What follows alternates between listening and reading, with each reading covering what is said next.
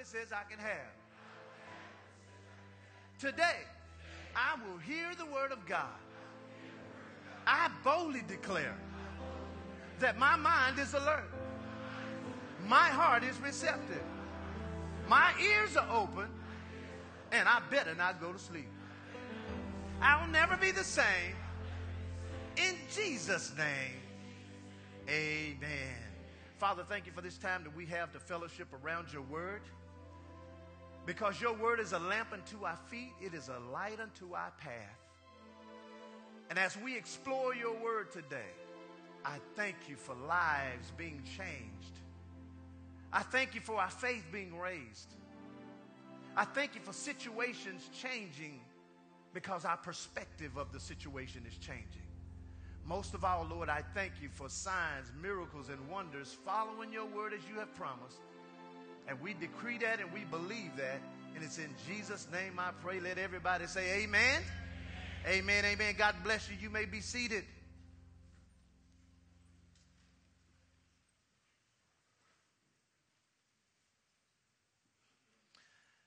I decided on last week to do a different format for the next couple of Sundays at least. And here is why. I, I sometimes as a pastor, I just want to talk to my church. You know how sometimes growing up you have those family talks? That's kind of what this is like, but I've incorporated what I want to talk about I've incorporated with maybe questions from you all of what you'd like to ask me. So basically, this time is going to be like a one on one with Pastor Evan. Whatever questions you want to ask, if they make sense, I will answer them. Amen. And so I've asked you all to send in and email questions to me, and I've received quite a few of them. And uh, what I think I'm going to do is mix not only the questions that I've gotten already, but I think I may mix it and allow you to ask a couple of questions live as well. So just touch your neighbor and say, This is different right here.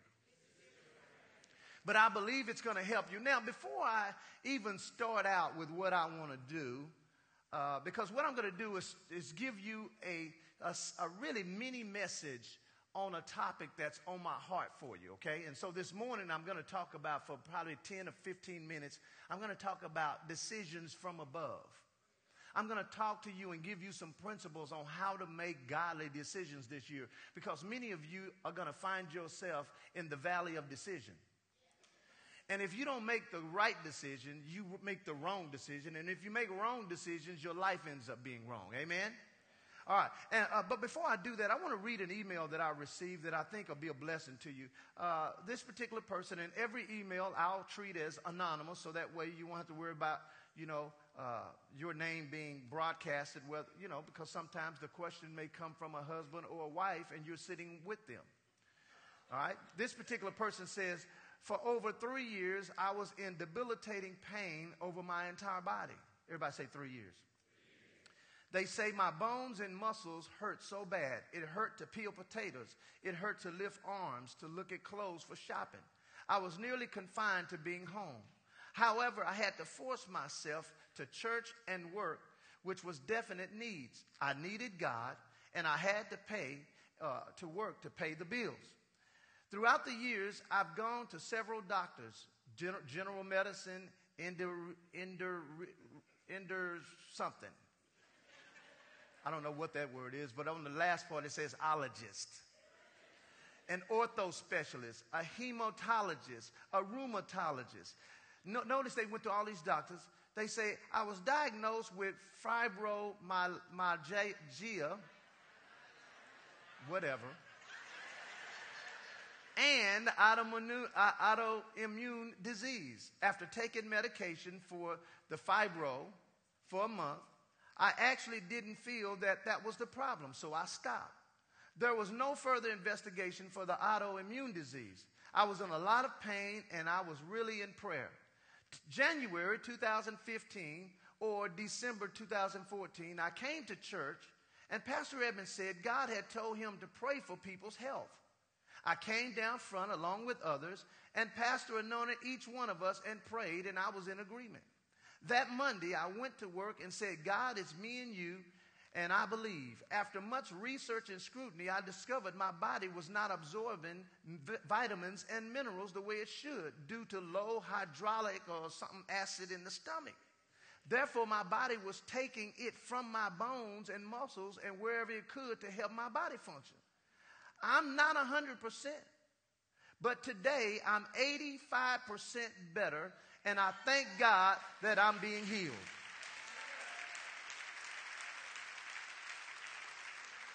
They go on to say, I thank God for choosing you to lead and guide his people. There are going to be times in this church's life and history that God will mo- move me to do something. I, I just need you to be here when he moves.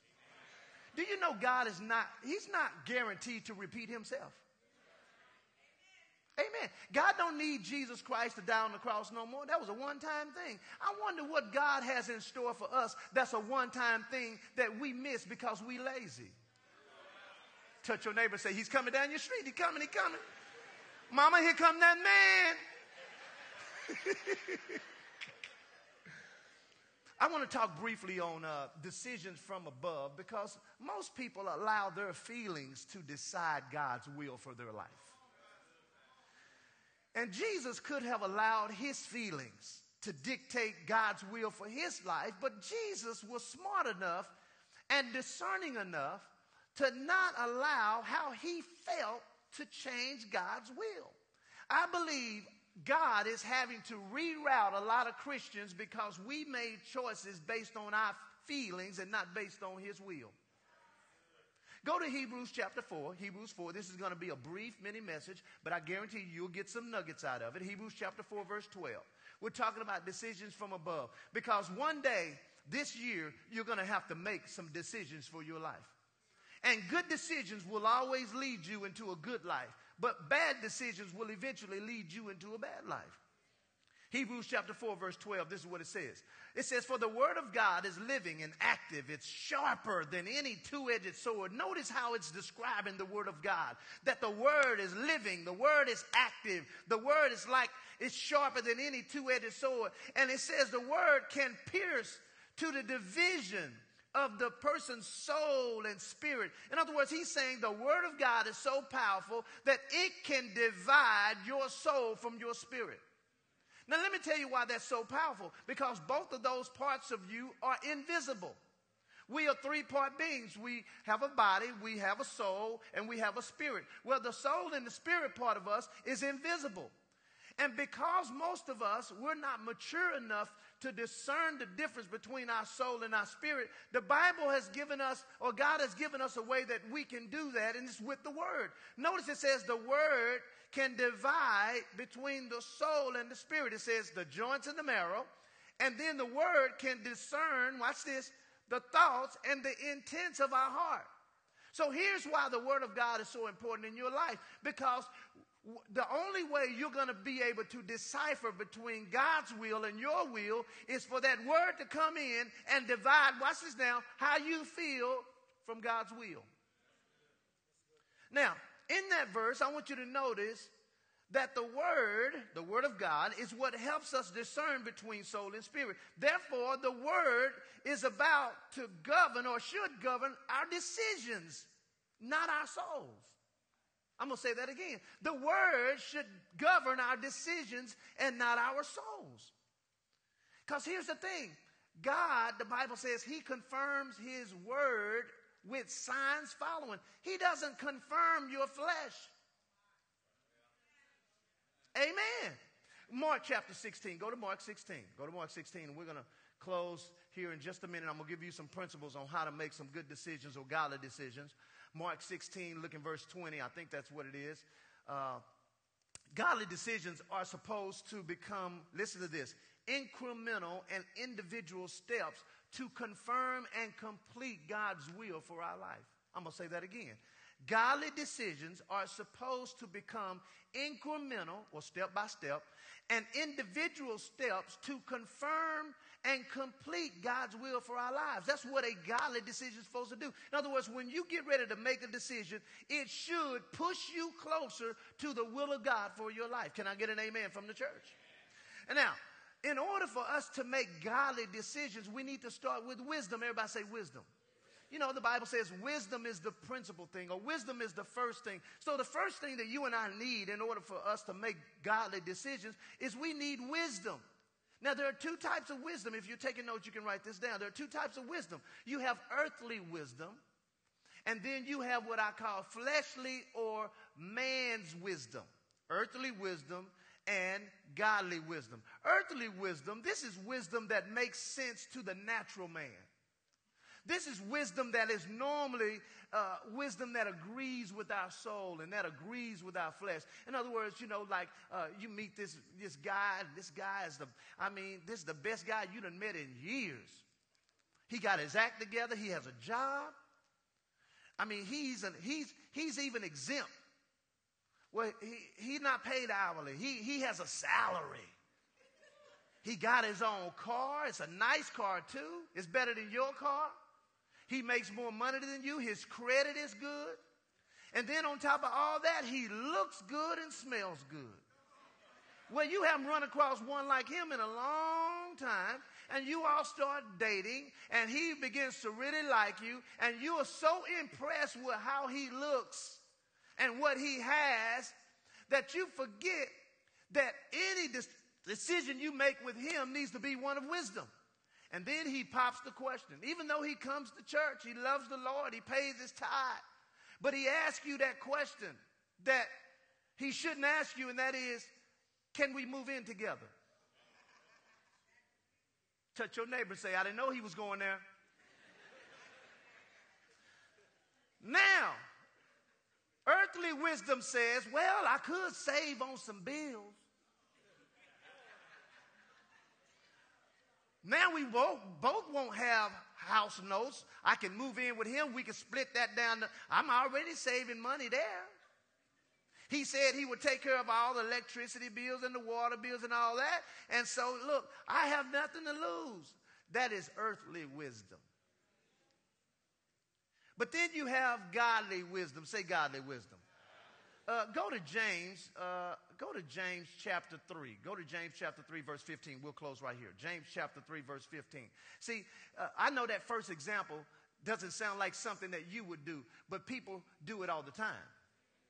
You have to understand 60%, 60 to 65% of the people that come and join Word of Truth Family Church weren't going to church before they got to us. So, the way that most of us have made decisions before we got here, we made decisions based on convenience and based on our flesh. Amen. And so you see, logic kicks in when someone says, Well, why don't you come live with me? Logic kicks in because in your mind you're going, Well, we already sleeping together, so what's the difference? But you shouldn't be sleeping together. Everybody say, Well,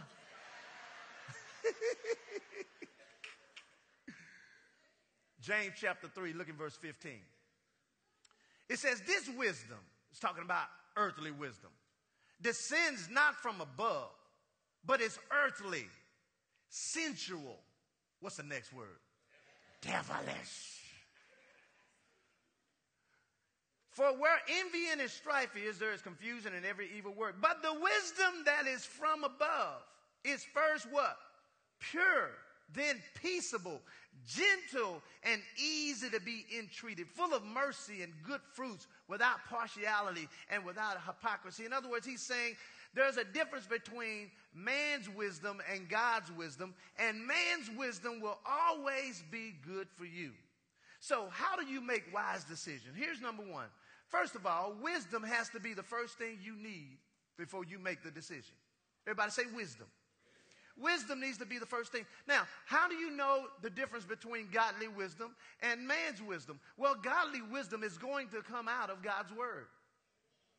Amen. So if the wisdom that you receive does not line up with the will of God and the word of God, you don't want to make that decision. Can I get an amen? So first thing to make a good decision, you have to have wisdom. Here's the second thing you have to have is once you get the wisdom, you need to receive the wisdom and not reject the wisdom. Because, see, many people know what to do and don't do it. Amen. So you got to receive it. And here's the only way to receive the wisdom from God is when you understand that God's way of doing things is much better than yours. Every decision that I've had to make in my life and in this church's life, the ones that I've made that were led by God, which on the church side have been 99%, it's because I trusted the wisdom God was given.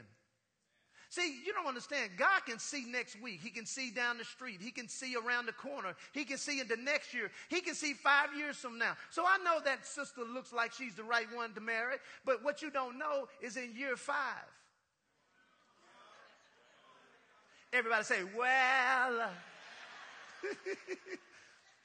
year five.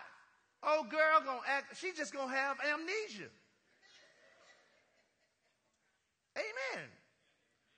So you got to get the wisdom. Once you get it, you got to receive it and not reject it. Here's the next one. If you don't, if you, once you get the wisdom of God, God will confirm his word. Uh, you can just write down the book of, I think it's in Acts, but it says that God will, he, he will confirm his word with signs following. Listen, he doesn't confirm your feelings, he confirms his word. And so God will confirm his word. And a lot of times, God uses people like your pastor to help confirm that word. See, I, I found out why a lot of people don't want to meet with me because they don't want to hear what I got to say. Touch your neighbor and say, Have you met with the pastor lately? No, no, no. Most people don't want to meet with the pastor because the pastor's going to say something to them that they don't want to hear. But you, what you don't realize is what you don't want to hear that you need to hear is going to help you hear what you need to hear. I can't say that again. That was it. You got to get the CD on now. And I found that a lot of people, they really don't want to hear what God has to say. But see, watch this though. They measure the success in people's lives who do obey God. Let me just say this I obey God more than I don't obey God. I don't have a choice. Well, I do have a choice, just like everybody else. But you know what? I've decided that my flesh, my flesh, there are certain things my flesh will obey God because my flesh has understood by now. My flesh is 50 years old, and over 30 years of my flesh, it has served the Lord. and it sees the benefits of serving the Lord. My flesh loves air conditioning. How many like air conditioning when it's 105 degrees outside? Absolutely. My flesh loves air conditioning. And so my flesh has no problem tithing. Because the flesh knows the benefits of tithing. The Lord's going to bless Evan. Let Evan tithe. Go on tithe, Evan. Go on tithe. My flesh, my flesh tithes. My flesh is learning to tithe. My flesh don't give me no problems in tithe. My flesh don't give me no problems. Amen. God will confirm his word. And he will use, the Bible says, in the multitude of counsel, there is safety. So if you have this bright idea or these feelings, oh, I feel God is moving me. Nobody ever comes and asks me. I had a couple, everybody said years ago. Years ago, man, I'm good, I'm on time. Uh, years ago, uh, there was a couple. He was a leader here at the church, and she was tied in, and they were both, you know, working in ministry. And he, he said that God told him to move to Arizona.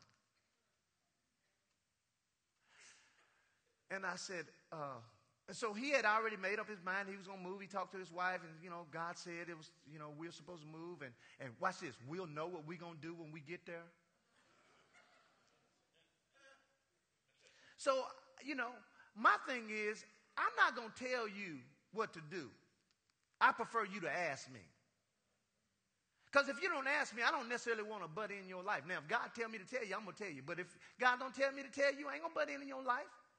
Because you're going to see, here's the thing sometimes most people learn through hard knocks. So you're never going to be like, well, I obeyed Pastor Evan and I believe I missed God because I obeyed him. Well, no, no, no, no, no, no. You let, ask me and then I'll tell you.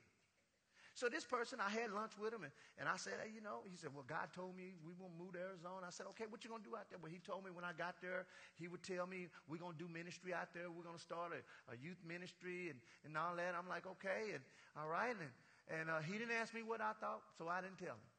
But when he was telling me, I had no check in my spirit. The only check I got was that he needed to check right here. He needed to stay here, but he didn't ask me. So the time came. So I asked him, I said, Is your wife in agreement with you? He says, Yes, she is. I said, Okay, well, God bless y'all.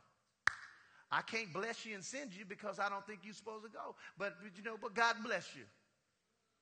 They went, and some months went by, and uh, you know, when people miss God, they don't want to tell you, so they tell other people. We done lost our job. The job that I thought I was going to get when I was out there, I didn't get.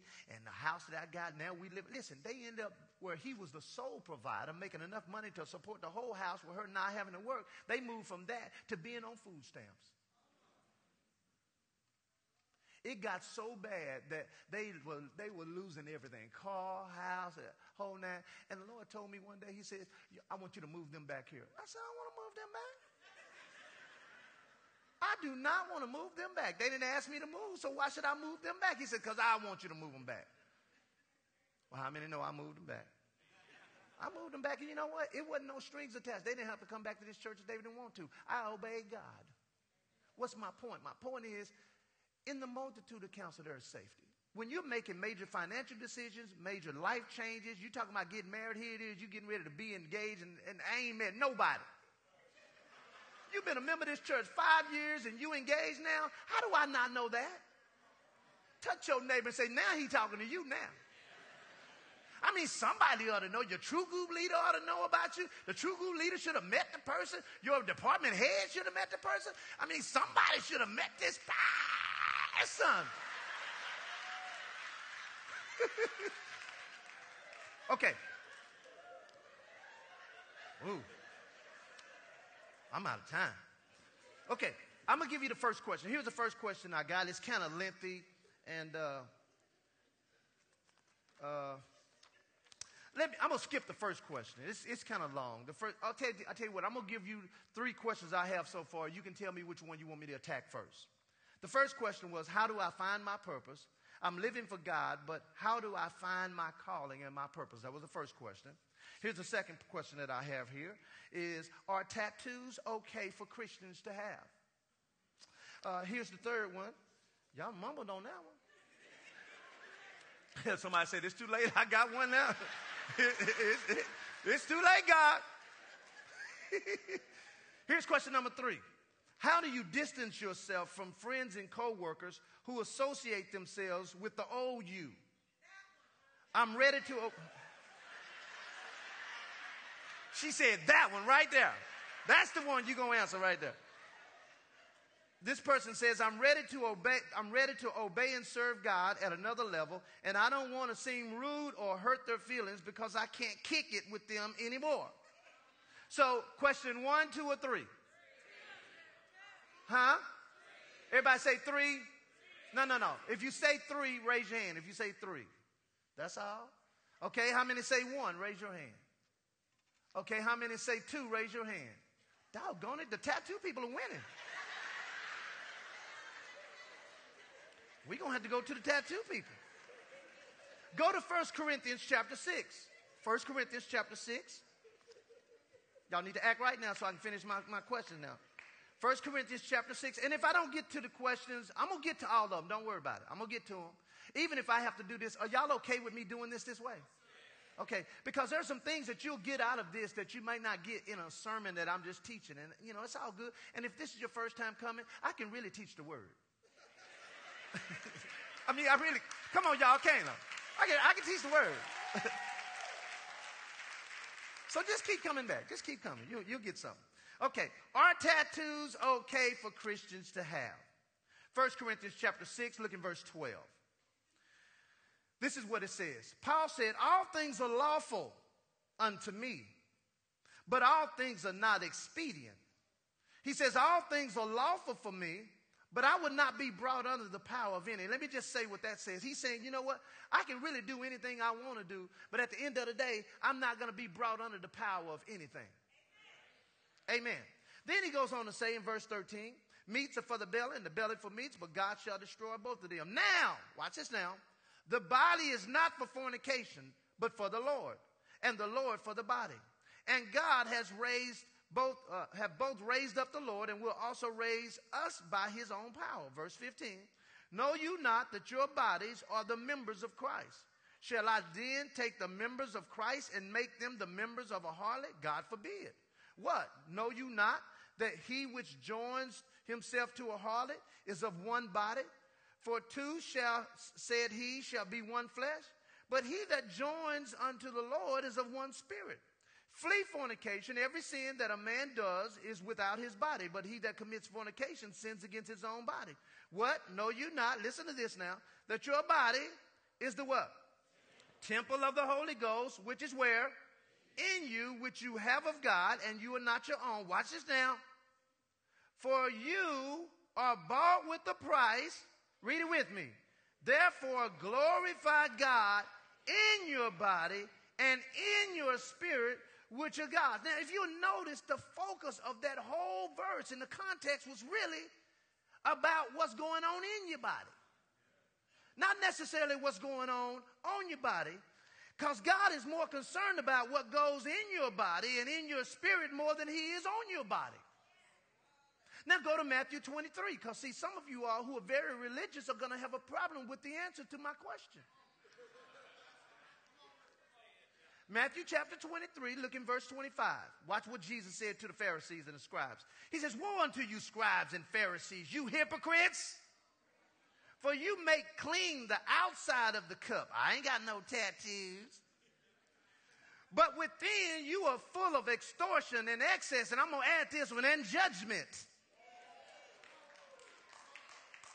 Verse 26 You blind Pharisee, cleanse first that which is within the cup and the platter, that the outside of them may also be clean. Woe unto you, scribes and Pharisees, you hypocrites here at Word of Truth Family Church.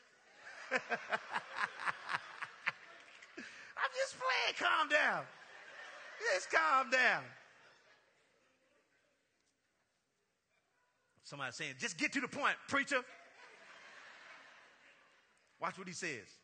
Woe unto you, scribes, Pharisees, you hypocrites! You are like unto whited sepulchres, which indeed appear beautiful on the outside, but are within full of dead man's bones and full of all uncleanness. Verse 28. Even so, you also outwardly appear righteous unto men, but within you are full of hypocrisy and iniquity. God is more concerned about what is going on on the inside of you than what you put on the outside of you. So let me just let me just answer the question. Here's the, here's the process that I want you to go through. If you if you ask the question about the tattoo, uh, evidently you probably don't have one. So the first question is, why do you want one? Because it really doesn't have any spiritual value. Boy, got quiet. See that?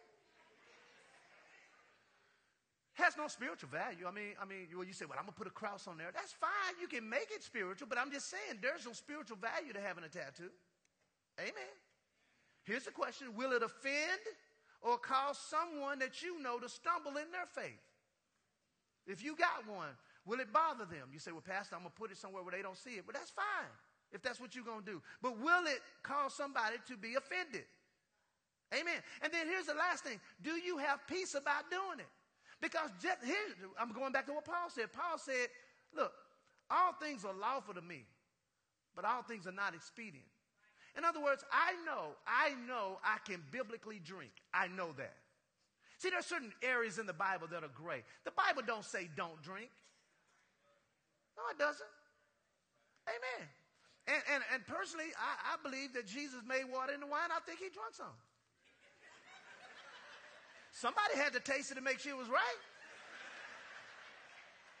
That's just my opinion. But see, drinking and being drunk are two different things. See, I don't think Jesus would be sipping on gin and juice. Amen. Do you have peace about it? Because just because you can. So, although I know I can drink, and it would probably offend some of you also. I would drink at home. But guess what? I have decided, as for me in my house, we don't drink. All I drink is Coca Cola and water every now and then.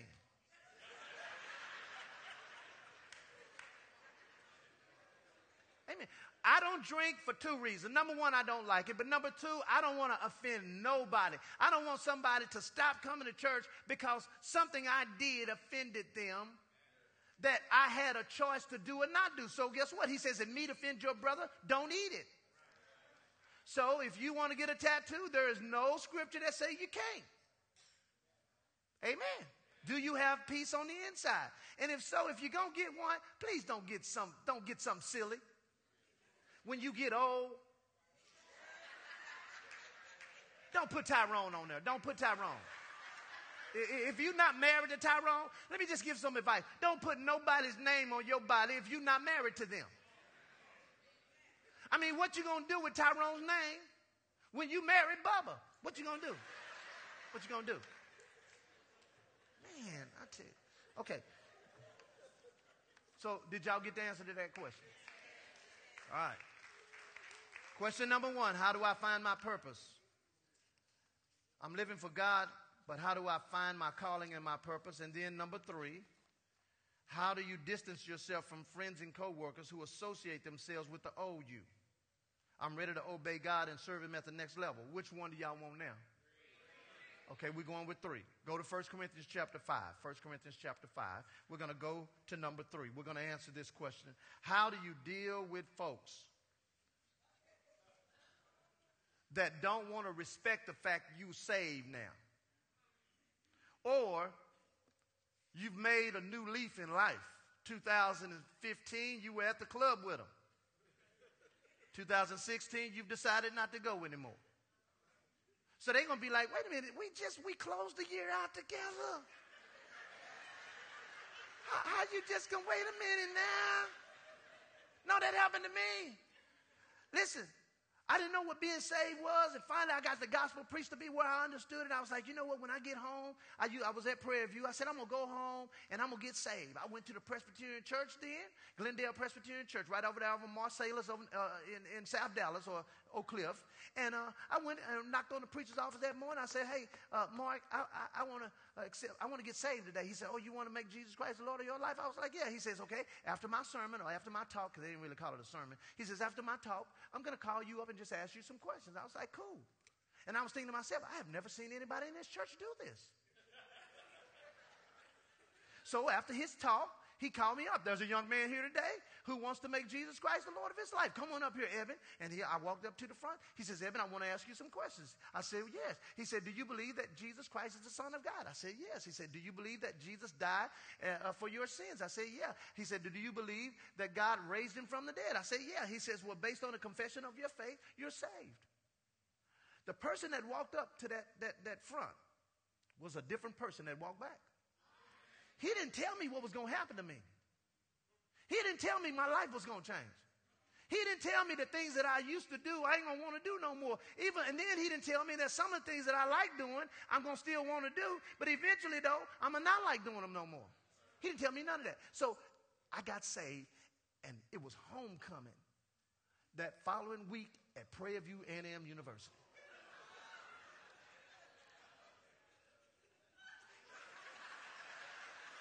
Being saved and Prairie View does not mix. So I went, and boy, the first thing, soon as I walked in my room, my roommate said, Evan, I got something for you. I said, What is it? He said, Come here. Now, we had what we call suite mates. We had a bathroom in between two rooms, and we shared the restroom. He took me to the restroom, and he had lines of cocaine lined up, and he handed me a hundred dollar bill for me to sniff it with.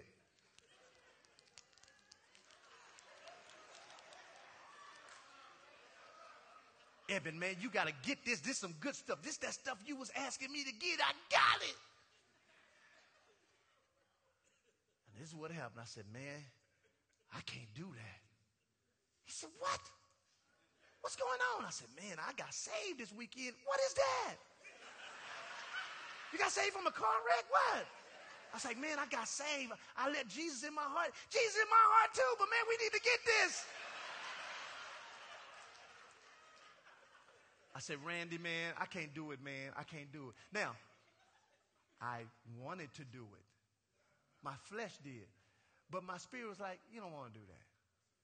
So how do you fix this? 1 Corinthians 5. We're out of time, uh, class. We're out of time. But I'm gonna fi- can I finish this? 1 Corinthians chapter 5, look at verse 9. Looks like I'm gonna only be able to do one doggone question a Sunday. I guess I'm gonna have to leave it like that. Uh, 1 Corinthians 5, verse 9. It says, I wrote you in an epistle not to company with fornicators, yet not altogether with the fornicators of this world, or with the covetous, or extortioners, or with idolaters, for then you must needs go out of the world. He says, But now I've written unto you not to keep company if a man that is called a brother be a fornicator, or a covetous, or a idolater, or a railer, or drunkard, or extortioner. Uh, with such a one, don't even eat with. For what, watch this now, for what have I to do to judge them also that are without? Do not judge them, uh, do not you judge them that are within, verse 13, but them that are without, God judges. Therefore, put away from among you the wicked person. Now, I'm, gonna, I'm reading this in a different version here, all right? Watch this now. He says, I have written unto you in a letter not to associate with sexually immoral people. Not at all meaning the people of this world who are immoral, or the greedy and the swindlers and the idolaters. In that case, you would have to leave the world.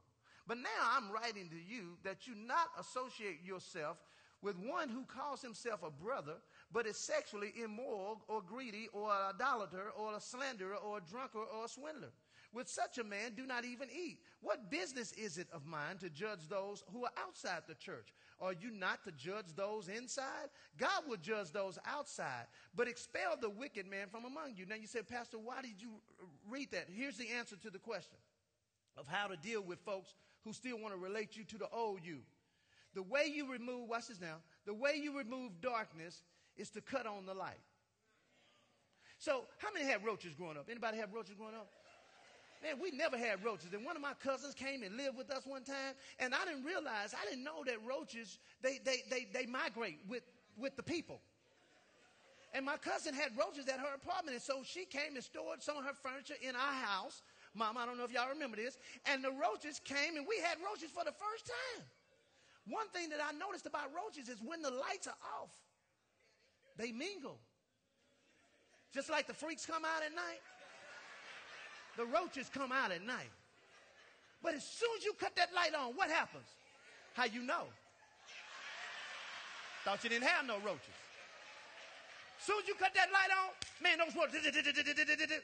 Well, that's what happens when you cut your light on. Darkness flees.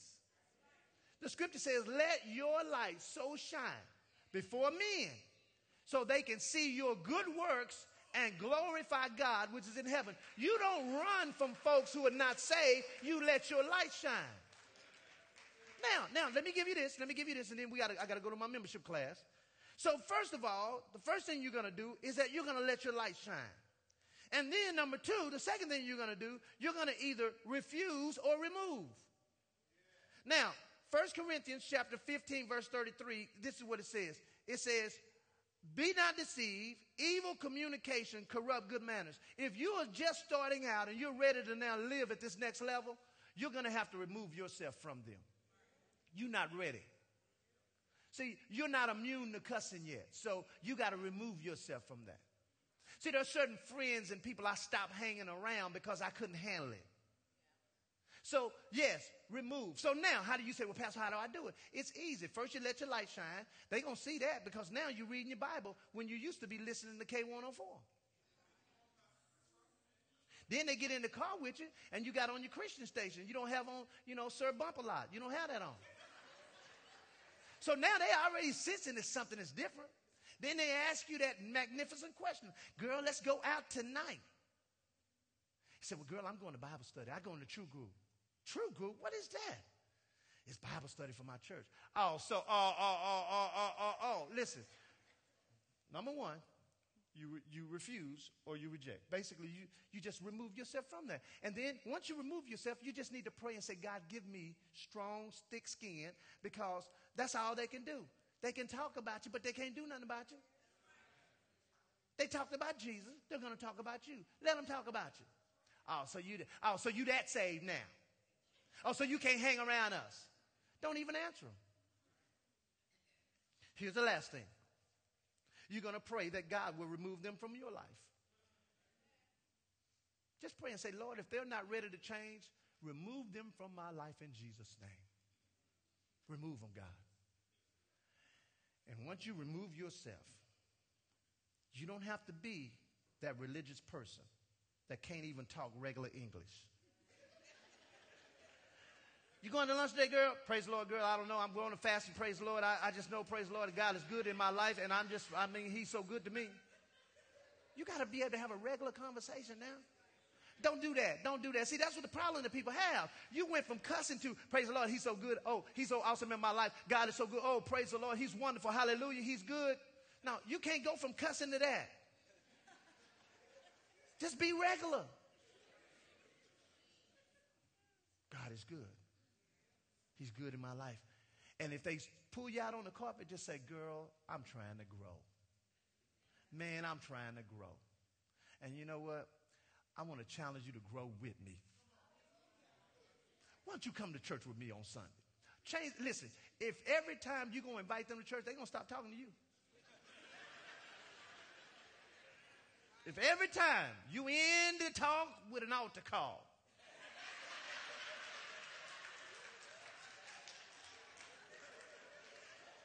they ain't gonna want to be talking to you.